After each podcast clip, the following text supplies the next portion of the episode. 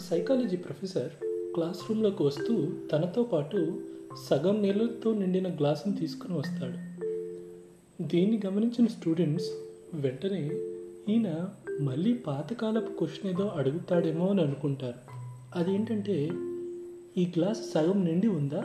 లేదంటే సగం ఖాళీగా ఉందా అని. కానీ దానికి భిన్నంగా ప్రొఫెసర్ ఈ సగం నీళ్ళతో నిండిన గ్లాసు ఎంత భారీగా ఉంది అని అడుగుతాడు.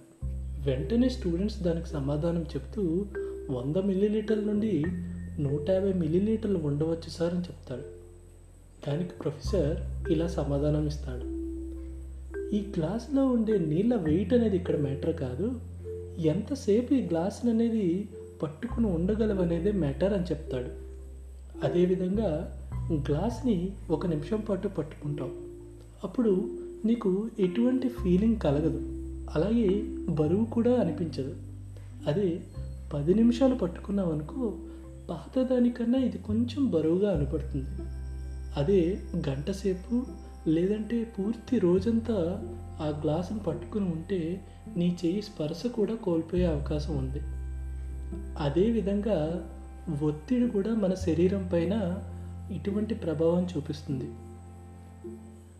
అంటే దానికి అర్థం నువ్వు ఒక స్ట్రెస్ని తీసుకుని ఉన్న తీసుకున్నప్పుడు అది కొంతసేపు ఆలోచించి వదిలేయడం మంచిది.